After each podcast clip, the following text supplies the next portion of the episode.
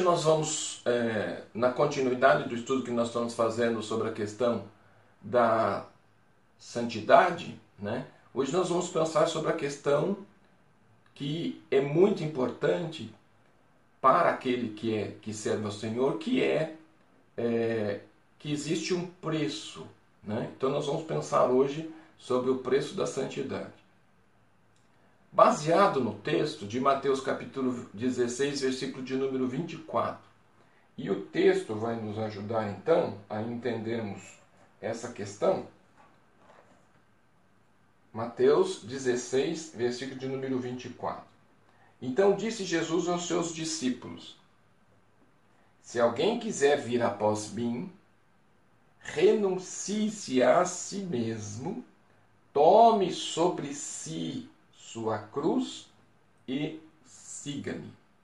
Então, uma das coisas importantes nessa palavra que Jesus diz aos seus discípulos, se alguém quiser segui-lo e segui-lo após ele, a questão é renunciar a si mesmo, tomar a sua cruz e seguir. Então, Jesus, nessa palavra que ele está dizendo, ele está dando três elementos: renunciar, tomar a cruz, a nossa cruz, né? Toma, tome sobre si a sua cruz e siga-me. Então, dentro desse versículo que nós vamos trabalhar, é, nós vamos enfatizar que o tomar a cruz, o renunciar e o segui-lo, existe o que? Um preço. Esse preço é um preço a ser pago. Então, diante do que nós é, estamos propondo, precisamos então começar a construir a ideia. A ideia é de que é impossível conseguir algo sem dar nada em troca. Então, existe um, um, um princípio em que, se alguém está assumindo uma responsabilidade ou uma ação, há um preço a ser pago. Cada escolha tem o seu preço. Então, diante do texto que nós estamos vendo, então nós vamos ver o seguinte: daqueles três elementos que o texto diz, há um preço a ser pago no renunciar, há um preço a ser pago no tomar a cruz e há um preço a ser pago em seguir. Então, todos esses elementos eles vão estar embutidos ou estão incorporados esse conceito ou esta ideia. Então, primeira coisa que nós vamos ter como conceito, a ideia de que é impossível conseguir algo sem dar nada em troca. Até mesmo aquilo que você recebe de graça. Né? Você recebe de graça, mas alguém pagou. Então, alguém assumiu o custo para que aquilo pudesse chegar nas suas mãos. Então, dentro desse, dessa ideia, há um preço a ser pago para servir ao Senhor Jesus. E nesse servir, nós precisamos iniciar com uma atitude interessante e importante, porque nessa construção de frase que ele faz, para aqueles que vão começar a segui-lo, na verdade você vai começar a, pelo, pelo processo de renúncia. Né? Então, todo aquele que segue, primeiro renuncia, depois toma a cruz, para depois segui-lo. Então, não é um elemento ver, invertido, né? Eu sigo, é, eu tomo minha cruz e vou renunciar lá na frente. Na verdade, primeiro se renuncia, toma a cruz e vai segui-lo. Dentro disso, então significa que cada fase desta tem um preço a ser pago e nós vamos pagar um preço por cada circunstância e fase. Por quê? Porque são as escolhas a serem feitas. Essas escolhas vão denominar ou demandar de cada um de nós uma, um exercício, um, um abrir mão. Por isso então que a caminhada com Cristo, ela é uma caminhada de desafios. Não é uma, uma, uma caminhada de flores, alegrias. significa que existe esses momentos, mas na sua essência ou no seu conteúdo, no seu princípio, é uma caminhada que vai demandar para aquele que tomar essa decisão elementos que vão mexer com o seu interior de maneira muito forte. Então, cada escolha que eu vou fazer vai estar relacionado a uma renúncia. E uma das coisas mais difíceis que é, o ser humano ele tem é renunciar. Quando nós olhamos para a parábola do jovem rico, que ele chega com todo entusiasmo falando com Jesus, em que ele se coloca dizendo: Bom mestre, que farei para lhe dar a vida eterna? E à medida que Jesus vai fazendo as perguntas para ele, ele vai dizendo assim no final: Todos esses elementos eu tenho guardado ao longo de toda a minha vida. E Jesus, olhando para o coração dele, vê que aquilo é verdade. Ele não estava criando uma história ou uma imagem, aquilo era a realidade. Só que daí Jesus vai fazer um desafio. Que ele pegaria toda a sua, o seu, a sua fortuna, tudo aquilo que ele tinha, vendesse. Então ele tinha sobretudo vender. Segundo passo, entregar aos pobres. Terceiro, voltar e segui-lo. Então, Jesus vai dar três passos para o rico, para o jovem rico. Ele vai ter que vender, distribuir e voltar para segui-lo. Nesse processo, ele desiste. Então, renúncia não é algo simples. Renúncia não é algo que nós temos como meta. Nós queremos que muitas vezes as pessoas renunciem coisas para que os nossos alvos e objetivos aconteçam. Mas eu renunciar demanda eu abrir mão. E esse abrir mão significa que é um desafio em todos os aspectos. Abrir mão de um trabalho quando você recebe uma promoção, abrir mão de uma cidade quando você vai mudar para outro lugar, abrir mão de pessoas que estão no ciclo da sua é, amizade, é, abrir mão da igreja quando você é transferido para um outro.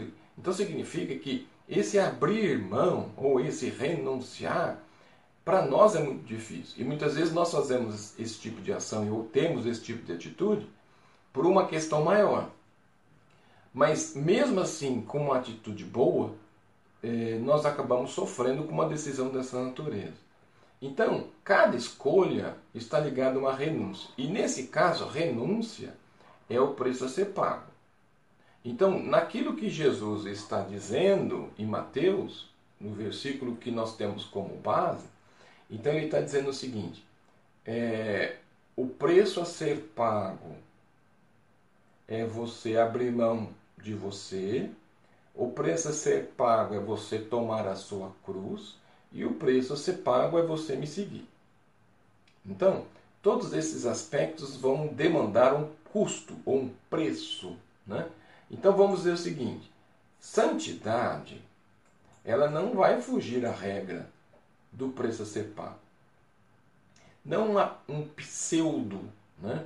ou uma imagem de santidade, ou uma ideia de santidade. Mas quando nós começamos a pensar numa santidade de maneira com que, na verdade, é, é um preço a ser pago pelo crescimento em santificação, então, quando eu parto para a santificação, ou eu tenho atitudes de buscar a santificação, eu já sei que eu vou ter que pagar um preço, porque você vai nadar contra a correnteza e você vai enfrentar desafios que muitas vezes você vai destoar dos elementos que estão à sua volta. E aí você vai ver que não é algo tão simples e fácil. Então, santificação não foge a essa regra. Há um preço a ser pago pelo crescimento em santificação. E o objetivo, então, do, do capítulo que nós vamos estar trabalhando é que nós precisamos esclarecer que preço é esse. Que preço é esse que vai demandar de nós um, um, um exercício a mais, né? ou um custo a mais? Então, assim, ó, o preço a ser pago pela santidade ou pela santificação é o preço que o cristão paga para viver verdadeiramente os modos que a palavra de Deus nos ensina. Então, qual é o parâmetro que eu vou utilizar para que a santificação e a santidade elas se instaurem na minha vida? Não é o princípio estabelecido pelo líder religioso. não é um princípio estabelecido pela minha comunidade de fé. O princípio estabelecido vem da palavra de Deus. E a palavra de Deus vai dar todos os requisitos necessários para que eu possa, então, desenvolver essa santidade. Então nós temos um manual. O manual, ele é a, aquilo que eu vou seguir e eu vou aprender. Então uma das questões que nós precisamos ter como princípio inicial é que a palavra de Deus nos ensina o processo de santidade. E esse processo de santidade vai começar da seguinte maneira: Su, é, esse preço que nós vamos ter que trabalhar, essa renúncia, que nós estabelecemos em Mateus, em Mateus 16, 24, é, é o próprio Jesus que está dizendo é, de como nós devemos segui-lo. Não seria outro. Então nós temos o próprio Jesus dizendo, nós temos um texto que é a própria voz de Jesus dizendo. Então o próprio Jesus Cristo diz que quem quer segui-lo, isto é, quem quer ser discípulo, deve renunciar a si mesmo para poder seguir. Então, primeira regra que eu vou ter que aprender: sem renúncia não é possível servir ao Senhor Jesus. Nós temos muitas pessoas que se autodenominam cristãos por, porque acham bonito, porque é uma comunidade interessante, porque tem uma, uma maneira de ser muito diferente, mas ele está no meio, mas não pertence. Por quê? Porque o processo de renúncia. Então a pessoa vai para Jesus e continua do mesmo jeito, bebendo, fumando, fazendo festas, tendo atitudes que distam de todos aqueles elementos apontados pela palavra do Senhor. Então, essa, essa questão é importante. O renunciar é o primeiro elemento. E aí, quando nós vamos ver as expressões ou a, o exemplo daqueles que seguiram Jesus, quando nós chegamos ou vemos o testemunho de Paulo, Paulo vai fazer uma declaração, e nessa declaração ele vai falar a respeito de si mesmo, e Paulo vai harmonizar muito bem essas palavras de Jesus. Quando nós olhamos lá em Gálatas, Gálatas capítulo 2, versículo de número 20, abra lá sua Bíblia. Gálatas, capítulo 2, versículo de número 20, já é um texto que a gente conhece, né?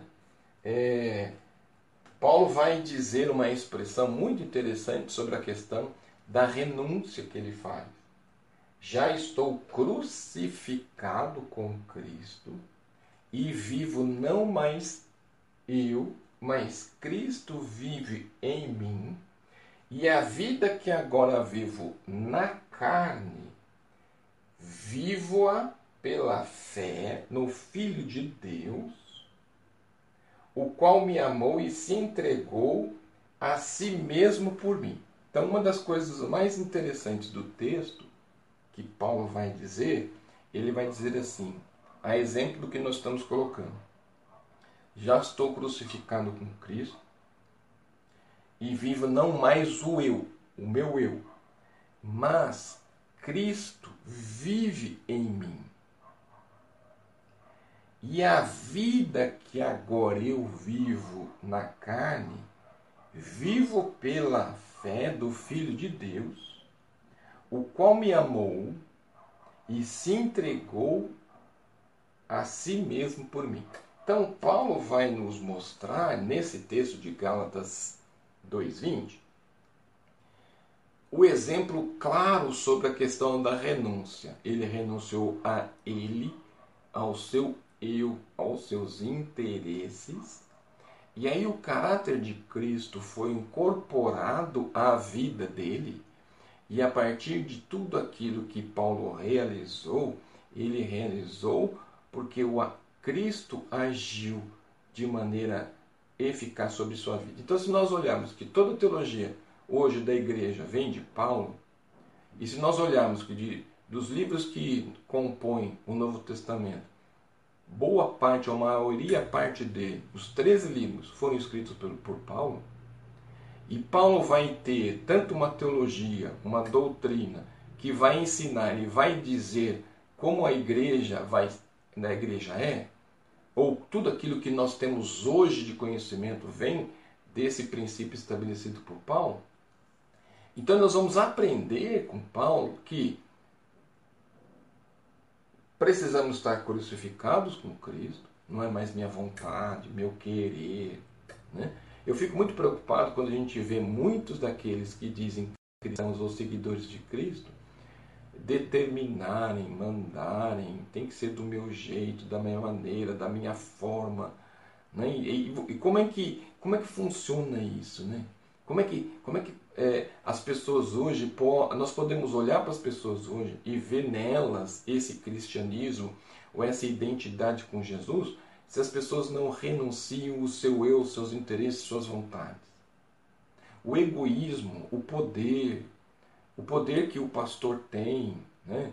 naquela expressão, é, não, não se toca no ungido do Senhor, que é uma, uma aberração teológica que as pessoas utilizam para poder é, colocar sobre a questão de um poder.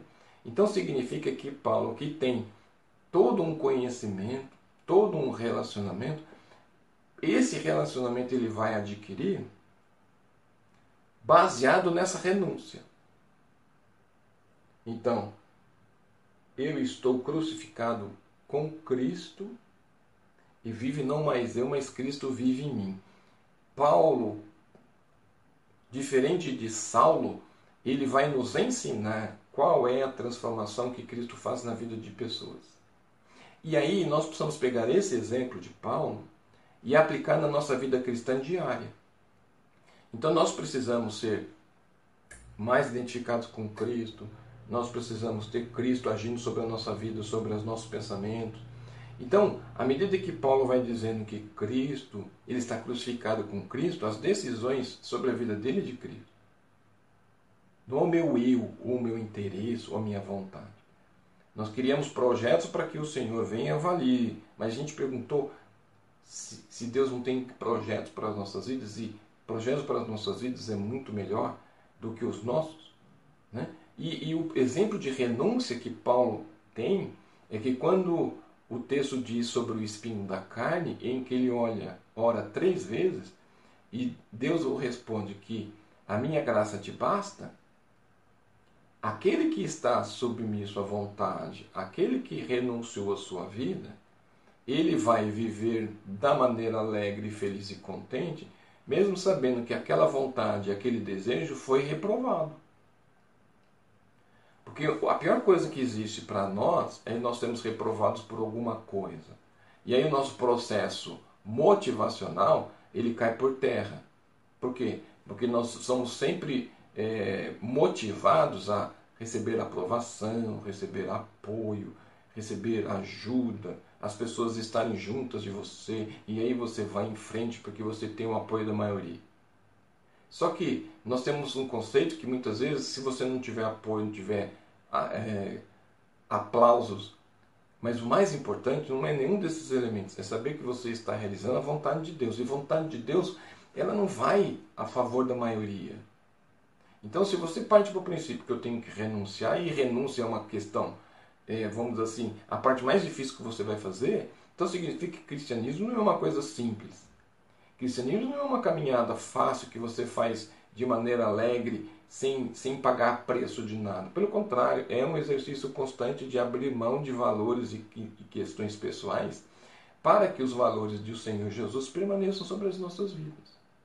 Né? Então, quando nós começamos a pensar nisso, então Paulo vai nos ajudar dentro daquilo que ele estabelece. E Paulo diz que ele estava crucificado em Cristo e ele diz assim, ó, eu não vivo mais eu, né? Por quê? Porque o meu eu, ele não tem mais o controle. Quem tem o controle sobre minha vida é Cristo. Então a vida que ele vivia não era mais a vida dele. E isso é um, um elemento importante para nós, porque nós queremos viver a nossa vida. Né? Nós queremos receber os benefícios de Deus como salvação, mas queremos viver a nossa vida, a parte do cristianismo, a parte da igreja. Queremos fazer as coisas do nosso jeito, como se nós pudéssemos ter uma carreira solo, sem nenhum tipo de interferência. E Paulo então vai viver essa renúncia, essa nova vida, esse agir de Cristo, e Paulo então vai dizer assim, ó, eu morri, né? Então os meus interesses eles estão mortos. Essa renúncia de si mesmo e Jesus que passa a viver no lugar dele vai fazer com que o ministério de Paulo registre no livro de Atos vários elementos que vão estar relatando, assim como ele escreveu nas cartas no Novo Testamento, vão indicar o modo claro com que isso foi uma verdade. Então não é apenas um discurso aqui no texto. Então você tem uma expressão de uma fala de Paulo, mas você vai ter ao longo do livro de Atos todos os elementos de atitudes do, do apóstolo voltadas para aquilo que ele disse como princípio de regra de vida. Então eu preciso ter o discurso e ter prática.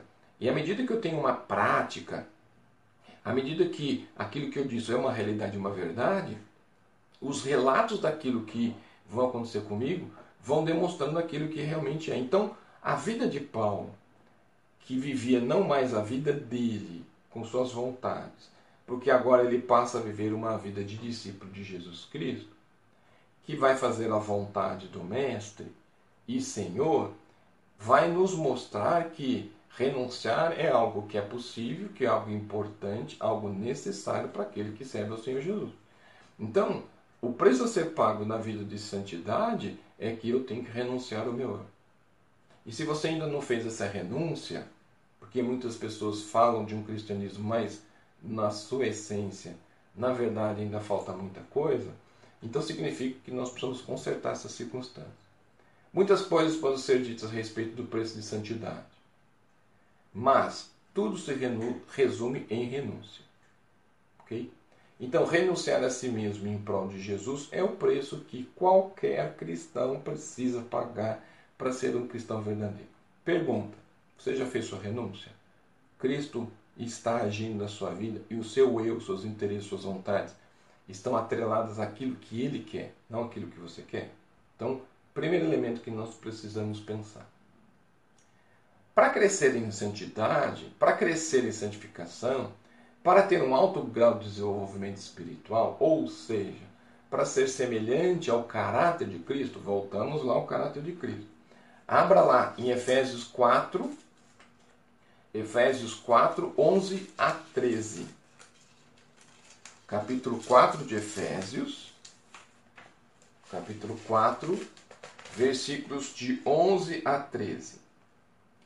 E ele mesmo deu alguns para apóstolos, e outros para profetas, e outros para evangelistas, e outros para pastores e doutores, querendo o aperfeiçoamento dos santos.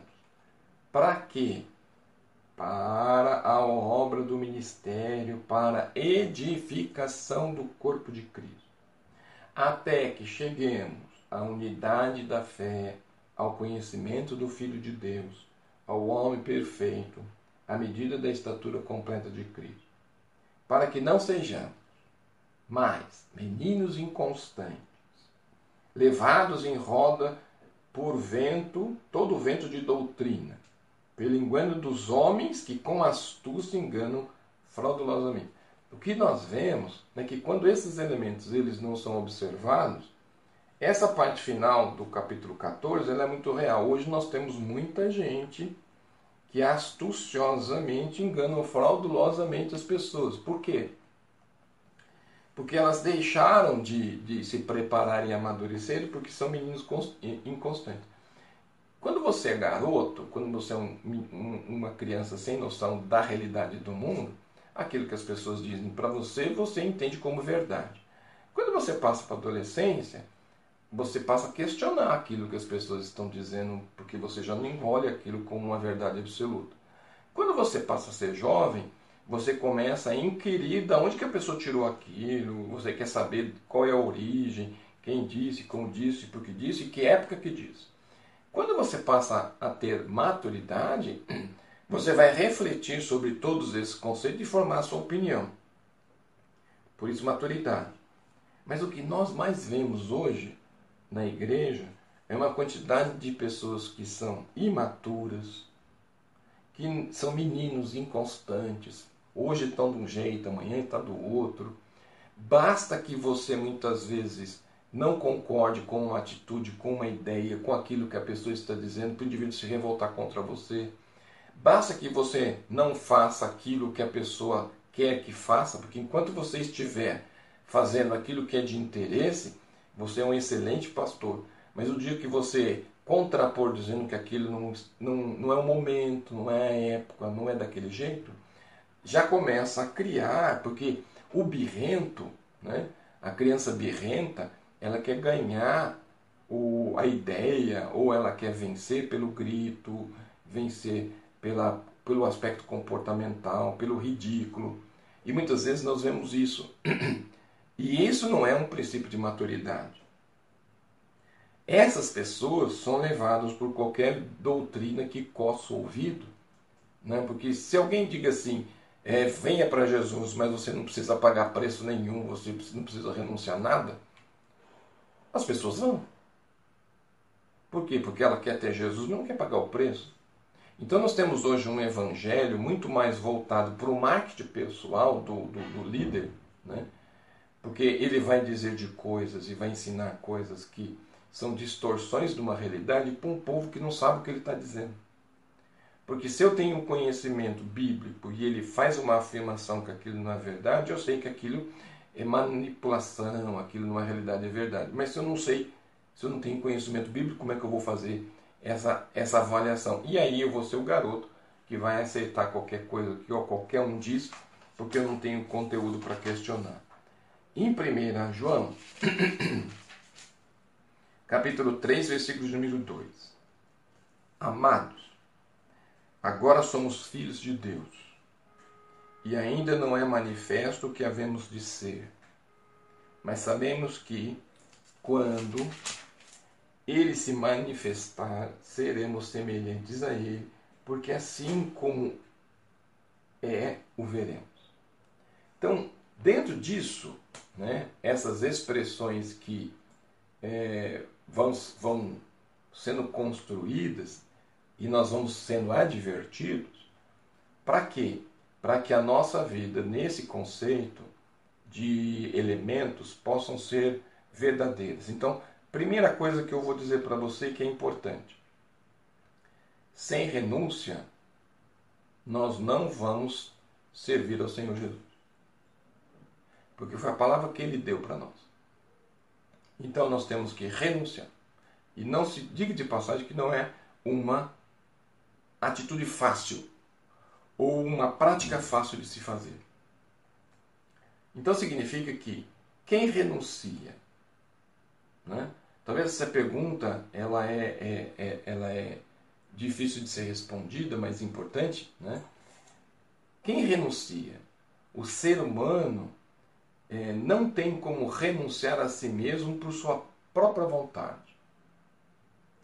Essa renúncia só é possível mediante uma profunda experiência com Cristo, uma profunda atuação constante do Espírito Santo.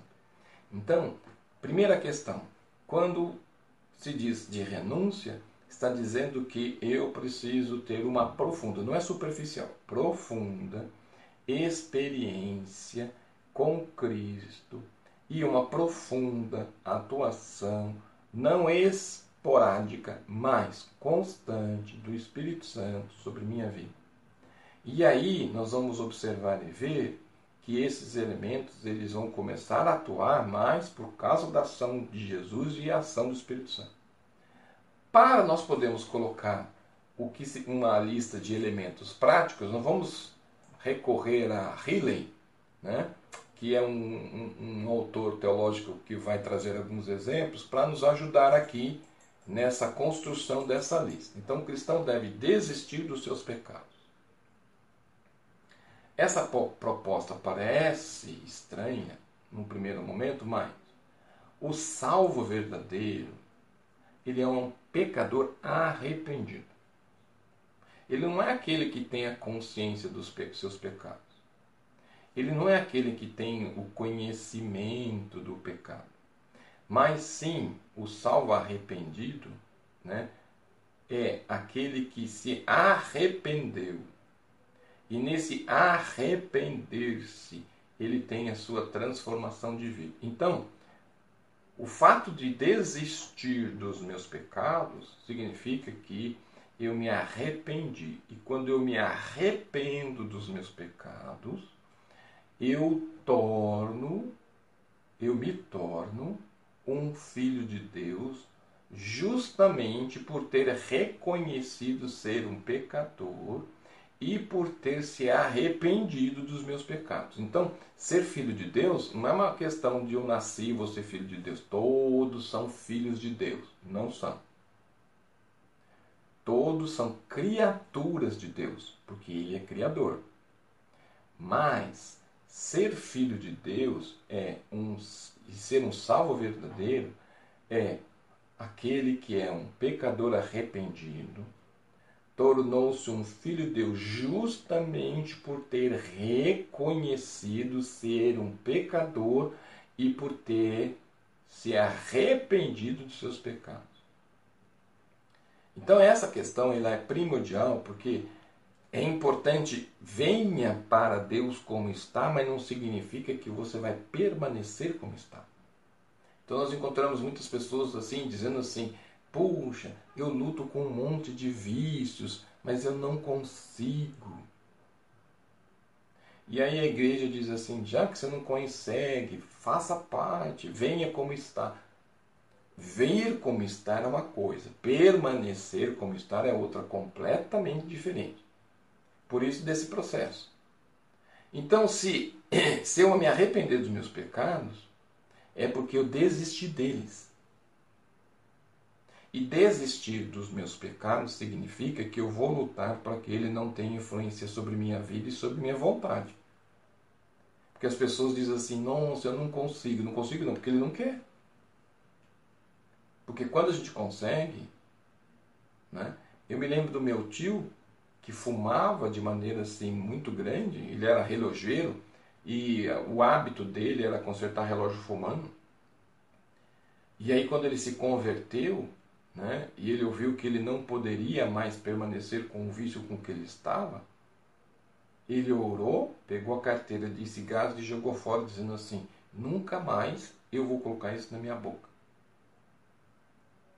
Aquela atitude que ele teve, ele nunca mais colocou o cigarro na boca dele. Por quê? Porque ele arrependeu dos seus pecados. Ele desistiu deles. Ele conheceu que ele era pecador, ele entendeu que ele precisava se arrepender, fez isso. Então a resposta que nós precisamos dar não é uma resposta de sim com cara de não. Ou de sim no aspecto de teoria, mas sim de uma vontade de uma vida nova. Então, nós que somos servos do Senhor Jesus precisamos ter essa questão. Não existe ninguém que esteja no reino e que vai ser aceito porque verdadeiramente não é capaz de vencer um vício. A resposta que nós precisamos continuar a, a ter né, é que, embora nós estamos buscando de todas as maneiras viver, continuamos pecadores. E aí, um dos nãos como resposta a hábitos, significa que eu preciso, como um cristão, procurar viver uma vida cada vez mais santificada, porque eu tenho um agente dentro de mim, que é o pecado, que ele não pode crescer. E aí, em 1 João capítulo, em 1 João, capítulo 1, versículos de 5 a 10, esta mensagem que dele ouvimos e vos anunciamos que Deus é luz e não há nele trevas alguma. Se dissermos que temos comunhão com Ele e andarmos em treva, mentimos e não praticamos a verdade. Mas se andarmos na luz, como na luz está, temos comunhão uns com os outros, e o sangue de Jesus, seu Filho, nos purifica de todo pecado. Se dissermos que não temos pecado, enganamos-nos a nós mesmos e não há verdade em nós. Se confessamos os nossos pecados, Ele é fiel e justo para nos perdoar os pecados e nos purificar de toda injustiça. Se dissermos que não pecamos, fazemos-lo mentiroso e a sua palavra não está em nós. Então, diante daquilo que nós estamos vendo no texto de João, João vai dizer o quê? Que aqueles que servem ao Senhor Jesus, as trevas foram removidas, a verdade está nele e assim como aquilo que Cristo prometeu, nós vamos resistir e vencer, não permitindo que o pecado tenha atuação. Então, vamos pensar o seguinte: eu me arrependi dos meus pecados, não tenho prazer nos meus pecados. Então, significa que eu vou fazer com que o meu pecado, ou o pecado que age, eu vou eliminar todas as possibilidades de ação desse pecado. Como vou fazer isso? Eu tenho poder para isso? Não. Mas à medida que a do Senhor ela está na minha mente e o Espírito Santo tem liberdade para atuar sobre minha vida, eu vou impedir, diminuir de maneira abrupta todas as insinuações e buscas que o pecado faz para que a minha vontade decida por ele. Todas as vezes que nós vamos decidir, o pecado aparece lá, propondo ideias, princípios. Você não perguntou nada para ele, mas ele propõe, dá ideias. E muitas vezes as ideias são muito interessantes. E aí você acaba seguindo esse caminho, porque geralmente o pecado, ele vem e faz convites, propostas, traz ideias, constrói conceitos. E os conceitos são geralmente muito interessantes, mirabolantes, porque são ardilosos. E aí você tem que ter consciência de que esses elementos eles não podem fazer parte da sua vida. Pessoas que vêm com ideias mirabolantes, propostas mirabolantes, ideias para que a gente consiga chegar mais rápido a alguma coisa, algum lugar, alguma circunstância, alguma situação, simplesmente para colocar em xeque os seus princípios e os seus valores. Por isso, então, servir e seguir ao Senhor Jesus requer de nós um desafio para lutarmos com coisas que muitas vezes estão em nós. Então, a prática nossa não pode estar associados a elementos ligados à questão do pecado. Por qual razão? Porque essa experiência com o Senhor Jesus vai nos ajudar, né, vai nos ajudar a poder resistir a todos esses elementos de maneira muito mais eficaz. Convido você para abrir a sua Bíblia em Tiago, Vamos dar uma olhadinha lá em Tiago. Tiago capítulo 3, versículo de número 2. Porque todos tropeçamos em muitas coisas. Se alguém não tropeçar em palavras, o tal é perfeito e poderoso para também refrear todo o corpo. Versículo de número 6. A língua também é um fogo como um mundo de iniquidades. A língua está posta entre os nossos membros e contaminará todo o corpo e inflamará o curso da natureza e inflamada é inflamada pelo inferno. Versículos de 8 a 10. Mas nenhum homem pode domar a língua. É um mal que não se pode refriar e está cheia de peçonha mortal. Com ela Bendizemos a Deus e Pai, e com ela amaldiçoamos os homens, feitos à semelhança de Deus. De uma mesma boca procede bênçãos e maldição. Meus irmãos, não convém que isso se faça assim. Então, o que está dizendo aqui? Que através da mesma questão da boca, eu posso abençoar ou amaldiçoar, amaldiçoar uma circunstância. Então, o que, que nós precisamos fazer? é tomar conta, tomar cuidado com aquilo que se faz, como se faz, daquilo que se diz e como se diz, a fim de que verdadeiramente o preço que iremos pagar não seja um preço absurdo por causa das atitudes erradas que tomamos. Nessa questão, o renunciar, ele se faz nisso.